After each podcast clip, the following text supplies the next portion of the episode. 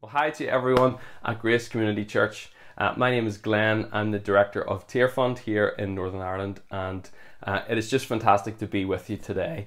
Uh, would love to be with you in person, but not possible at the minute. But really was excited when Neil asked me a few weeks ago if I would just come and speak with you for a short while uh, in one of your Sunday gatherings, um, because I've known Neil now for a number of years, and I really admire his passion for Jesus, his passion for the local church, and his passion uh, for the poor and the marginalised around the world. And uh, I know that trickles through into loads of things that you do as a church. And so I'm just privileged to be here and to be able to speak into that um, a little bit uh, today. Um, if you don't know about Tearfund, I'm going to talk a little bit about Tearfund. But if you don't know about Tearfund, we are um, an international aid and development agency that works in 50 countries around the world. And what we do is we help churches uh, to um, to bring about change and transformation in their communities. And we work only in places of extreme poverty, some of the world's most forgotten about people. And uh, we help to resource the church there and Christians there to uh, to bring about holistic life transformation, meeting their needs and helping them uh, to discover what God has gifted them with and how they can meet the needs of their own communities through what God has already given them. And we see amazing things happen around the world in terms of lives transformed, in terms of people being able to lift themselves up out of poverty, but also we see churches growing, people get baptized, and God on the move as people respond in generosity uh, to meet needs uh, of people who really have very, very little resource. So I want to encourage you today from the scriptures. I want to talk about Tearfund as well. I want to give you a little bit of an opportunity to join with us. But first and foremost, you know, we're here uh, in the context of worship and to point our hearts to Jesus. And so um, we're going to look at the scriptures together for a little bit. So if you have a Bible, if you turn to Luke chapter 4, we're going to read some verses from, from there. You, are probably familiar with these verses, uh, many of you, but uh, we're going to look at them again and, uh, and see really what's going on in these verses and how we can apply them to our lives today. So let's look at Luke chapter 4. We're going to read from verse 14 down to verse 21. Jesus returned to Galilee in the power of the Spirit, and news about him spread through the whole countryside.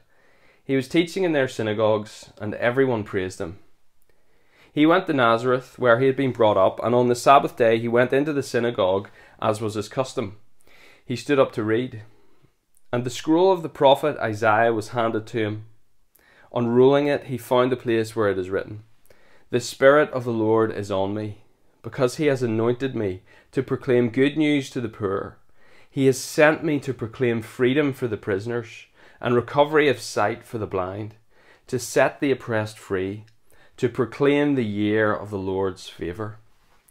Then he rolled up the scroll, gave it back to the attendant, and sat down. The eyes of everyone in the synagogue were fastened on him. He began by saying to them, Today this scripture is fulfilled in your hearing. So, one of the great things about my role here in Tearfund is that I get to go around and listen to various church leaders and hear about what's on their heart and the things they're struggling with and the kind of things they're praying for and what they're thinking at this time. And you know, we're obviously exiting this uh, pandemic, hopefully exiting this pandemic, which has been really, really difficult for everyone and really, really difficult for churches to work out how to respond uh, over this last year or so. And as I've been talking to some church leaders and just trying to pick up kind of what's going on a little bit beneath the surface, I've I've sensed a little bit of nervousness uh, around uh, returning back to church in person. Um, there's a little bit of a sense from some of them that they're thinking, well, you know, we've done this pandemic, we've been putting things out on YouTube, we've been using Zoom, but do I really have a church anymore? Do we really have a church?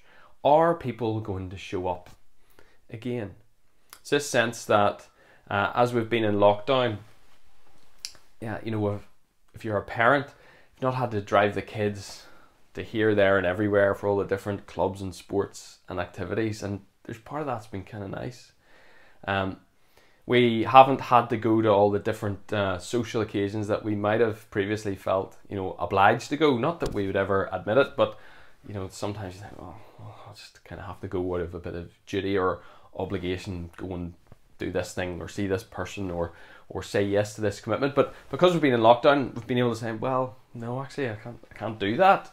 And um, you know, there's pros to that and there's cons to that. But uh, as we exit lockdown, there's a lot of people saying, well, I'm just going to reevaluate my commitments. You know, I'm able to work from home now, so life can be a bit easier. I don't have all these pressures on me with my time and my diary. And even church commitments have probably reduced a good bit over the last year. And so as we come back to meet together again and to get to kind of get things moving again in our society and in our churches, there's a little bit of nervousness around do we still have a church? Are people going to come back? Now, of course, we know if you're watching this, uh, you're sitting there in in the church gathering, or you're watching this at home, or whatever way you're connecting with this. Like you probably know this already, but church isn't just another kind of thing on our kind of list of just different clubs and societies that we belong to. It's not like the golf club or the stamp collecting society or whatever it is that you do in Richhill for fun. It's not just like that.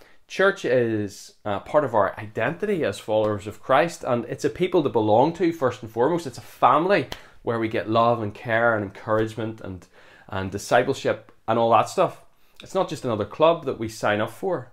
We know that, but there can be a bit of nervousness around some of these church leaders I'm talking to, saying, "Well, you know, people maybe have done all right without us for the last year. What?" And are maybe asking, "What's the church even for?" And I think if we lose sight of the answer to that question, what is the church for, then we could be in trouble. But that's kind of the question I want to think about today a little bit. What is the church for? And I want to say to you that the church is for times like this. This is the time for the church to really be the church and to grow into our calling. It's time for the church globally now to come into our own. See, the last 15 months, uh, we've been learning all the mechanisms of the technological things that we need to do to make church happen when we're in lockdown. But the other thing that we've been doing, and I'm sure you've been doing this as well, is is helping the, to respond to the needs in our communities that have arisen because of COVID. And so, uh, churches have been starting all different kinds of ministries, and whether that's just you know phoning people who are vulnerable, whether that's setting up food banks, uh, whether that's putting you know a prayer and care hotline in as some churches have done. All kinds of things over the last year. There's been lots of innovation as, as churches have responded to the needs in their communities. But as we're starting to come through this now it's it's maybe time for a little bit of a shift of gear to move from simple response to what's happening in the pandemic to helping our communities recover together to move from that kind of responsive thing that you know here's a need we've got to meet it through to starting to reimagine well what does it look like for us to recover? What's it look like for us, us as a church to recover? But what's it look like for us to help our communities recover as well? You know, as we see the end of furlough and with Brexit coming in and all the different things that are happening, our society's changing. What does it look like for the church to help our communities recover? How can we recover together? And we're kind of moving in from that mode of response mode through to recover mode, and that is something that the church has a massive part to play in. So, as we come to look at our passage today, um, we'll see if you read the start of chapter 4 that Jesus has been tested in the wilderness and he's spent this time out in the desert on his own with God and tempted in various ways, and he's, he's managed to resist.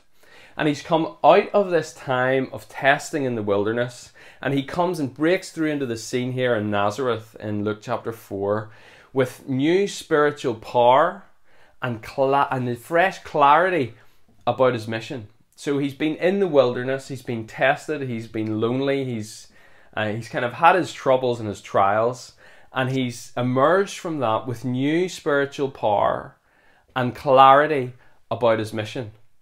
Now, I want you to think about that for a second because as I was kind of reading over this and thinking over this, I was sort of praying this for you guys as a church as we've come through a time of testing and wilderness and trial, we come into a season of new spiritual power. You see it in verse 14. Jesus returned to Galilee in the power of the Spirit. So we come out of testing into this period of new spiritual power and fresh clarity about our mission. And that's my prayer for you. And uh, uh, I want to just kind of almost speak that over you today in this video that you may, that may you in this season as a church have new spiritual power and a fresh clarity about your mission here in Richhill and further afield. So Jesus comes out of that time of testing and he goes to his home synagogue in Nazareth where he stands up as is the custom to read from the book of Isaiah and he reads these verses. I'm just going I know I read them earlier but I want to read them again. The spirit of the Lord is on me because he has anointed me to proclaim good news to the poor. He has sent me to proclaim freedom for the prisoners and recovery of sight for the blind, to set the oppressed free, and to proclaim the year of the Lord's favour. Um, and many commentators and theologians have kind of have said that what Jesus is doing in this passage is he's essentially laying out his stall and he's setting out his manifesto to say, here's what I'm here for. This is what I have come for to proclaim good news to those who need good news, to set the captives free, and to proclaim the year of God's favour. See, what is the reason for God's anointing being on Jesus? What was the reason for it? The reason for it, he says here, God has anointed me to proclaim good news to the poor, to proclaim freedom for the prisoners, the blind sight, set the oppressed free, all that kind of stuff. That's the reason that the Spirit of God is upon Jesus.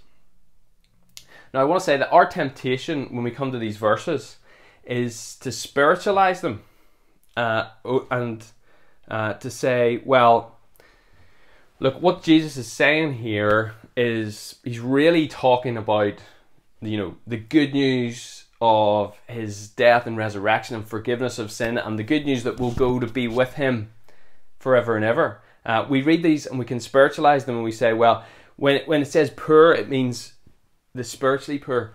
When it says uh, the oppressed, it means just you know people who are oppressed by sin. When it um, says about blindness, it's it's just spiritual blindness that Jesus is talking about here, and he's saying, "I've come to release people from all these things spiritually."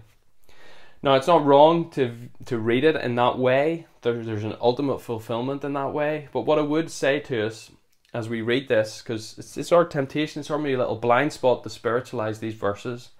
Uh, I want you to think about the people who Jesus was speaking to at the actual time in which he was speaking in this synagogue. What, what were they hearing? What were they thinking whenever they heard Jesus read these words? Well, I want you to imagine uh, if you were in this community, you were a Jewish person, you loved the Lord, you wanted to serve Him, you went to the synagogue, you heard the scriptures being read, and that was great. But in the wider society, you live in an area that is under Roman occupation. The biggest empire in the world is sitting there with its knee right on your neck. And life is not free. God had promised many years ago that He was going to come and send a deliverer to set the people free, but here we are living in this area completely under the oppre- uh, under the oppression of the biggest army that the world has ever known, the biggest, most powerful empire that the world has ever known. These were oppressed people. They were not free. They were free to worship at an extent, but they were not free.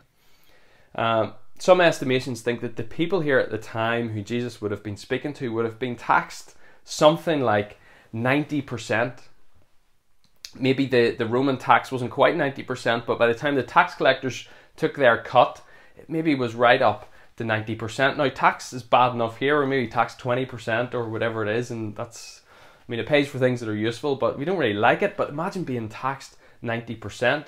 And you can see why then people hated tax collectors because they were fellow uh, fellow Jewish brothers uh, who uh, were working with this occupying force to basically take all our money and send us further into oppression. So I wonder these people they weren't hearing when Jesus was saying these words, they weren't necessarily hearing oh, spiritual blindness, forgiveness from sin, all that sort of stuff on an individual level. They're hearing we're oppressed by the Romans. We need somebody to come and save us. Jesus, is this you? They were longing, longing for God to come. Uh, in a society where if you were blind, uh, you were shunned, you were set outside the system. Were they really just thinking about spiritual blindness when they heard this? No, they were probably thinking, well, there's the blind guy who's been blind from birth, who sits down the end of the road there and he's been shunned his whole life. They lived in, a, in an unjust legal system. They lived at a time where if you were disabled, you were sent outside to be in the margins and to be completely excluded from society. And probably to some extent, you were asking, Has God forgotten about us? Has God forgotten about us? But here Jesus comes in and says, This is what I am about. I am about proclaiming good news to you guys who are poor, not just spiritually poor, but to you guys who are sitting at the edge of the street with nothing, and to you guys who are oppressed by this huge empire. Has God forgotten about us? Well, Jesus comes and says, No, the Spirit of the Lord is on me to proclaim the year of the Lord's favour. That God's disposition towards you is not that He has forgotten about you or turned His back on you, but that He loves you, that He cares for you, and He has sent me to bring you freedom and relief. This is fulfilled in me, verse 21. So I think as we come to read these verses, we see that this is Jesus' manifesto. This is what he's saying uh, he is here to do. And his original hearers would not have just heard these things in spiritual terms, but in real concrete ones. We are the poor, we are the oppressed, we are the ones who know what it means to see a blind or disabled person sitting at the side of the road, depending on everybody else uh, for their livelihood for many, many years. Jesus, we need you to come and help us. That was probably kind of some of the excitement that happened. Now you see, actually, they they, they know what Jesus is saying is so significant because uh, they try to kill him after this, um, because it is big what he's saying. Now, if we want to look at these verses, like obviously they they um, they, they are fulfilled in the cross. Forgiveness of sin spiritual eyes being opened um, our spiritual poverty being met by jesus' death and resurrection. So of course that is true. It's i'm not saying that they're they're not to be interpreted that way. But it's not just jesus' death and resurrection that are important to us but his life as well and if you want to look at the rest of jesus' life and indeed just the verses after this passage you begin to see that he actually starts doing what he says he's going to do here. So he goes and he immediately drives out an impure spirit from someone. He immediately goes and sets the oppressed free. He doesn't just set them free, you know, in years to come when they die and go to heaven. He sets them free here and now. And then we see that he heals people from their uh, their illnesses, whether that's leprosy or blindness or being uh, unable to walk. He heals them from those things, not just so that you know they can go to heaven when they die, although that's what the cross accomplishes for us, but that so here and now in the life in which they live, that they're no longer on the margins, they're no longer excluded, they're no longer uh, the extreme poor. The cross ultimately deals with all of these, but in Jesus' life, we see he begins to fulfill this. He proclaims freedom for the captives. He proclaims uh, forgiveness for those who need it, and he meets the poor and the marginalized where they are and tries to make their life better so that they can appreciate and understand something of the kingdom of God in the here and now. This is what God's favor looks like. It's not just about our spiritual um, relationship with God and being right with Him and having our sins forgiven and being filled with the Spirit to go to be with Him. It's not just about that, it's also about knowing His presence and His favour here and now. And if this is Jesus' manifesto, if this is what He came for, then as the church, we have to pick this up after Him. That, it, that we are Jesus' people. And if this is His manifesto and the reason for which He came, this too is the reason for which the church exists at the minute. The Spirit of God is upon the Church of Jesus Christ to proclaim good news to the poor, to uh, proclaim freedom for the prisoners, to see the recovery of sight for the blind, to see the oppressed set free, and to proclaim the year of the Lord's favour. That's why the Spirit of God is upon you as a church. You as individuals, yes, but that's why it's on you as a church. And it's what the church is for in this moment as we kind of move from this response uh, to COVID and the pandemic through to recovery. What is the church for? It's to see all these things happen in the here and now, to remove oppression and injustice in the here and now. That God's kingdom is is not just for then, but it's for now as well. It's here and it's there. It's now and it's not yet. It's present and its future. That's what the kingdom of God is for. Now, I know you know that as a church, being involved with drop in, being involved with uh, Home for Good, that you know this, that the, the Spirit is on you for now and not just for kind of the saving of disembodied souls, but to see the kingdom of God come now in real and tangible ways in your communities. You know, if we're Jesus' hands and feet, this is our mission. Uh, and I want to just encourage you and maybe challenge you, but as well that as a church, as an individual, how are you going to live this mission out that Jesus has given us? Now, at Tearfund, we are, you know, this is why we're so passionate about resourcing the church uh, to tackle global poverty because we believe that this is part and parcel of the gospel message that we want to we want to resource people to tell people about Jesus and to see them saved and baptized and the church grow and all that. We want to see that, but we believe it's it's just as important that um, that we see uh, issues of justice and poverty addressed by the church, and we believe that that's one of the church's primary um, uh, things that the church has to do here on the earth. It's been described as kind of two wings in a plane. You know, the, the, the one wing, we, we evangelize, we tell people about Jesus, we want to see sins forgiven, we want to see people reconciled to Him. And the other wing of the plane is that we want to address issues of injustice right now because that's a sign of the kingdom of God and that's a fulfillment of Luke chapter 4. And I'll tell you, the church around the world has been doing amazing things over COVID. We've we know some stories of churches here. We know probably what you guys have been getting up to in your community, but we also have stories of you know church volunteers in Colombia getting up at five a.m. to pack uh, food bags and then deliver them around their communities. Uh, we know of Christians in the largest refugee camp in the world. There's um, uh, um, over a million people live in the Cox's Bazar refugee camp in Bangladesh. And one of the projects we've been involved in there is is helping Christians there install water pumps and get soap to people who need it and to educate people about social distancing, which as you can imagine in a refugee camp like that is nearly impossible. But we've been living out our faith in these practical ways. We've been doing things like um, equipping church leaders in the Democratic Republic of Congo, where we saw the the volcano and the massive displacement there just over the last couple of weeks.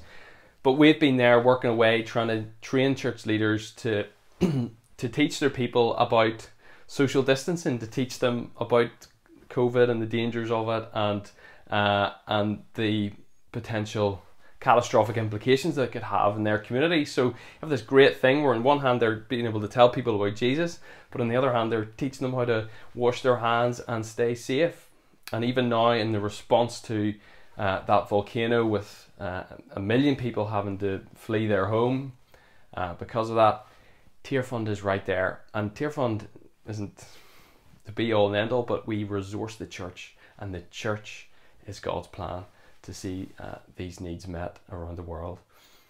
Uh, and it's a real privilege to be involved. And I could tell you loads of stories about how churches are getting involved uh, in the most what we would probably view as the most dire circumstances, but they're bringing hope through practical, um, in practical ways and through fulfilling Luke chapter 4.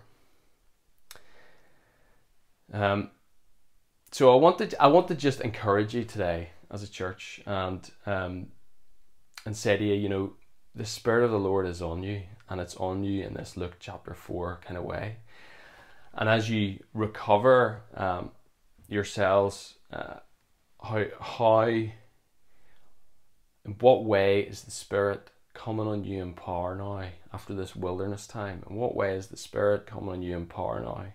And in what way is he giving you fresh clarity about your mission as a church? And I'd love you and just encourage you to just to kind of mull that over together and to think it over.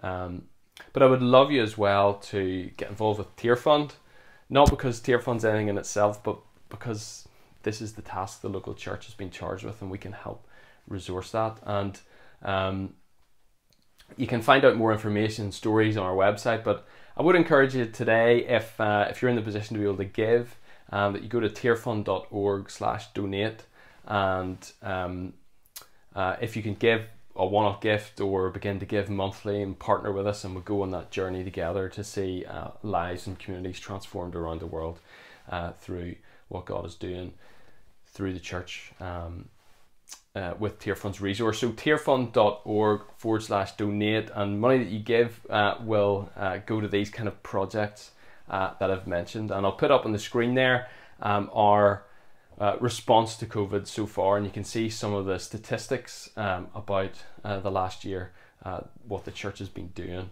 uh, with the help of Tearfund. So it's wonderful to have been with you today, and I just do want to encourage you to keep doing what you're doing, to search out God's plans and purposes for you as a church. And I would love you too to connect with Tearfund. So if you go onto the website there, if you can give, you can pray for us. Uh, that would be fantastic. So hopefully I'll be able to come and see you again in person someday. But until then, may you know God's grace and His peace upon you. Amen.